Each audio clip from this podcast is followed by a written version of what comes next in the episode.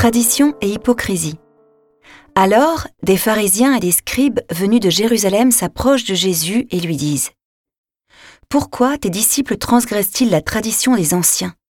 En effet, ils ne se lavent pas les mains avant de manger. Jésus leur répondit Et vous, pourquoi transgressez-vous le commandement de Dieu au nom de votre tradition?